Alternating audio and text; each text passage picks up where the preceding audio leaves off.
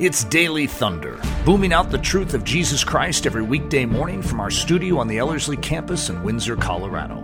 To learn more, visit Ellerslie.com.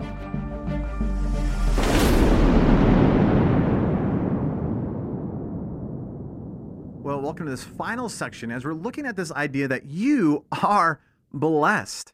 And again, we've been walking through Ephesians chapter 1, verses 3 down to verse 14. And we've been looking at these different sections that Paul gives us in terms of the blessing. We've been looking at the blessing of the Father, the blessing of the Son, and in this particular session, we want to look at the blessings we have in the Spirit Himself. Now, as we keep talking about, every single blessing that God has for you finds its fulfillment in Jesus. As Romans 11 36 says, For from him and through him and to him are all things for his praise and for his glory. Or as 2 Peter 1 3 reminds us, all things that we need for life and for godliness is found in one place Jesus. So again, if you're looking for blessing, you don't need to look any further than Jesus himself.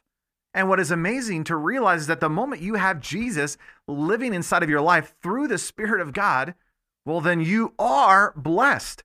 It's not that He's just going to bless you someday, maybe in the future. It's that right now you are blessed because you have Him.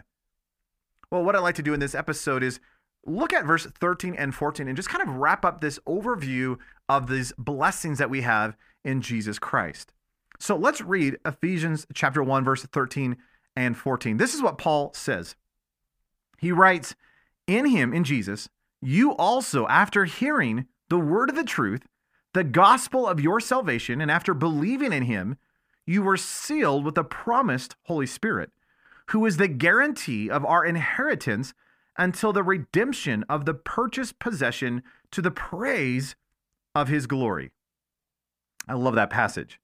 Paul begins and talks about this idea that, hey, after hearing the word of truth, isn't it interesting that this is the truth? That, well, we know that Jesus himself is the truth. But in John 17, verse 17, Jesus says, hey, your word is truth. Sanctify them by the truth that this is the word of the truth, that these are God's very words. And Paul says that after hearing these words, the, the gospel of truth, something's going to happen. But even before we talk about that, can I just encourage you? There is a difference between hearing and hearing. I don't know about you, but there's many times where someone will talk to me and I've heard them. I heard the noise come into my ears. I process, okay, sure. I nodded my head. But the moment they say, repeat back to me what I just said. I'm like, I I got nothing. I'm so clueless. And it's like I heard, but I didn't listen. There's a tremendous difference when talking about the gospel of Jesus Christ between, well, yes, I heard, yeah, the information came into my eardrums and I listened. See, when you actively listen, there's this idea of comprehension. There's this idea of action. There's this idea of you've done something. And what's interesting about this truth is that this is a double edged sword. So when I listen to this and when, when this comes into my life and when I engage with this word, it will change me. I know a lot of people who say, well, yeah, I read the Bible every single day. Yep, I've been going to church for years.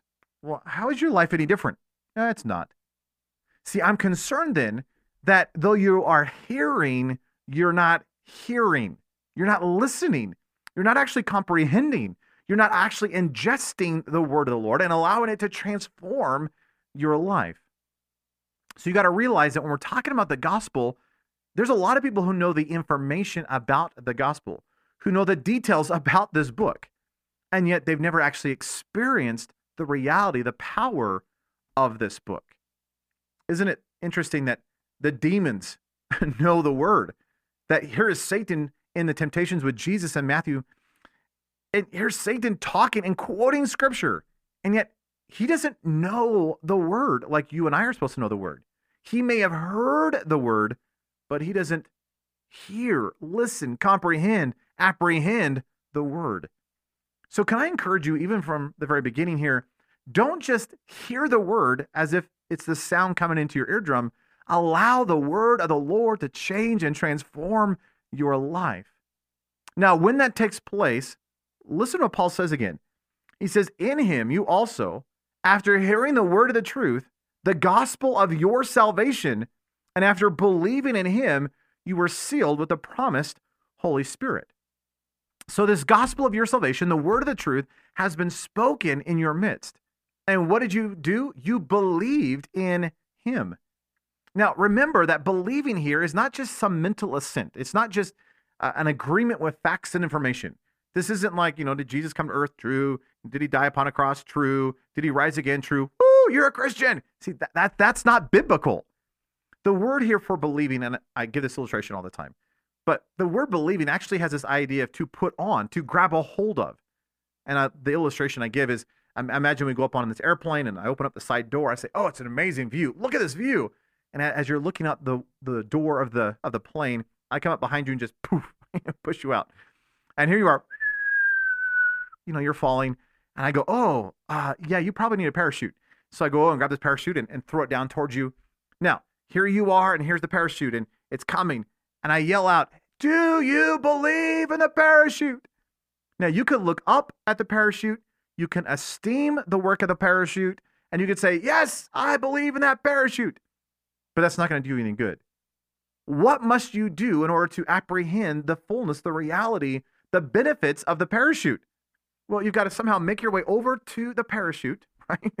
somehow in the air, put the parachute on, and then how would you hold on to the parachute? Well, you would cling to it with all of your grip because it is your sole means of salvation. Exactly. That's the point Paul's making here. He says, You believed in Jesus. It's not that I've esteemed Jesus, it's not that I know the facts about Jesus, but I've actually put on the Lord Jesus Christ. That, that I'm actually apprehending him. I'm holding on to him for dear life, that he is my sole means of salvation. And so I'm clinging to him with all that I have. Now, think about this. At that moment, Paul says, oh, look at this, that you are sealed with the promised Holy Spirit, who is the guarantee of our inheritance until the redemption of the purchased possession to the praise of his glory. That when I actually put my faith, my belief in Christ Jesus, that there is a mark upon my life. Well, what is it? I get the Holy Spirit. That the God of the universe, the very Spirit of Jesus, comes to indwell my life. So, in this body right here, there are two individuals there's Nathan and Jesus. Now, again, we're not talking the literal Jesus because he is physically sitting at the right hand of the Father in the heavenly realms. But we have the Spirit of Jesus, we would call him the Holy Spirit, who now indwells my life. So there in my body, there are two individuals, me and Jesus.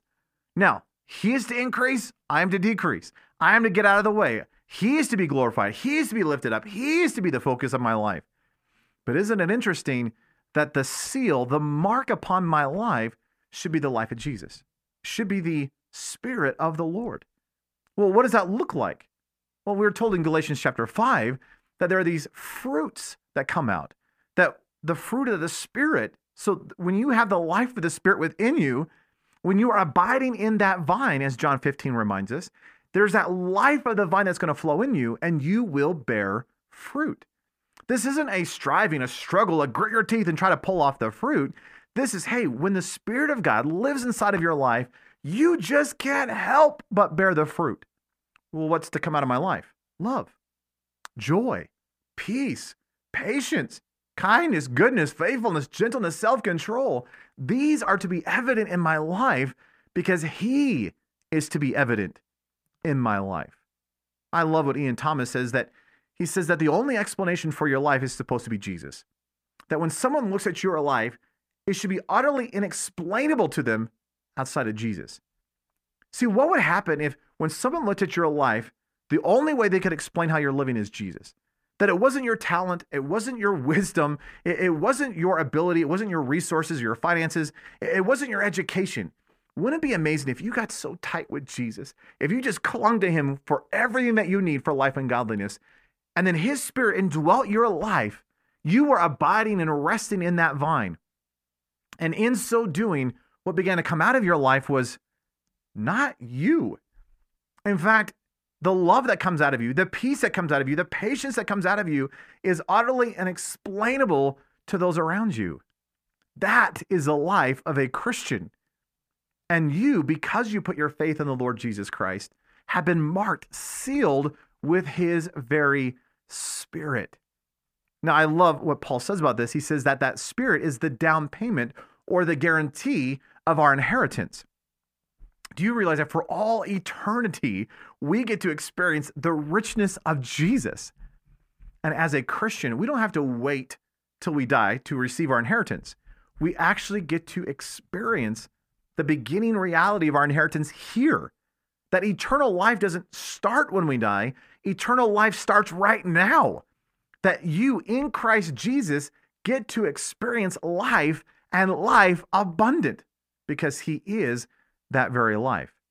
And Paul says that the Holy Spirit that has been deposited within your eh, within your life is a guarantee, a down payment of that inheritance. If you go out looking for a house, you're going to purchase this house, they'd say, "Well, you're going to have to put a down payment." And what's a down payment? Well, it's, you know, typically like 10, 20% to to guarantee the fact that, yes, I'm going to continue paying for the fullness of that house. You and I, think about this, are going to receive an inheritance, that you and I are going to receive the fullness of this life. So, what have we been given now? We've been given a down payment. We've been given a partial amount of what the fullness is going to be. Think how crazy this is.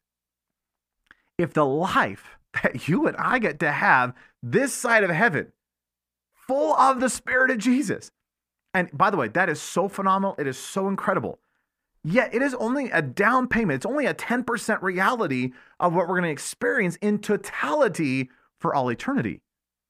Now, I don't I don't know what level I'm at, but I know I don't have the full down payment. I know that there is more. So let, let's say this side of heaven you can have 10%, maybe. Let's say let's say down payment of 10%. I, I honestly feel like I may be squeaking out maybe two and a half, maybe 3%. I, I know there is so much more to be had in the life of Jesus. Oh, and I want it so bad. And my prayer has been for the last decade Jesus, could I somehow sneak out like 11 or 12% on the side of heaven? That before I die, somehow what I get to experience in the life of who you are through the indwelling of the Spirit, could I somehow have a little bit more than my normal down payment and begin to be, begin to experience some of that reality of eternity. Think about this. When I hear the word of truth, not just hear it, but apprehend it, comprehend it. Hey, when I put on the Lord Jesus Christ and believe in him, then what does he do in my life? Well, he gives me his Holy Spirit, that he indwells my life. He begins to bear the fruit of his own life. And that is merely a taste of what we're going to experience for all eternity. Isn't that an incredible blessing? This is you are blessed. I wish I wish you could just grab a hold of this idea that there is no reason to be depressed. There is no reason to be down. There, there is no reason just to be like, well, it's been a bad day. Yeah, but I got Jesus. And I am full of the life of Jesus through his spirit. And the very best that I can experience this side of heaven is still yet only a down payment of what I get experience for all eternity. Wow, can't you aren't you excited for what's coming? You are blessed. And remember, every single blessing finds its fulfillment in Jesus. Can I encourage you? Go after Jesus afresh. Just go crazy about Jesus. Fall madly in love with him all the more. And if I can encourage you, spend some time again in Ephesians chapter 1, verses 3 through 14. Look at all those lists, those aspects of the blessing that all find their fulfillment in Jesus and just behold and begin to experience. And, and if you find yourself not having any of these aspects, any of these realities, go after Jesus. Don't go after the blessing, go after Jesus, who is the fullness of that blessing. Oh, there is more of Jesus to be had. Oh, that you and I would experience the fullness of the life of Christ. I am so excited for all that God is doing in these days. Can I encourage you? You are blessed. We'll see you next time. Our one week training is sort of our cheater's way of helping all of you gain a foundation and get started in this grand epic adventure known as following after Jesus. And if there was ever a time in history where we need to be grounded and sound on the Word of God, boy, it's now. Our desire isn't to lead you to us, it's to lead you to Jesus. And so that you can take this hope of eternal life back to your home, to your church, to your family, and see them changed as well.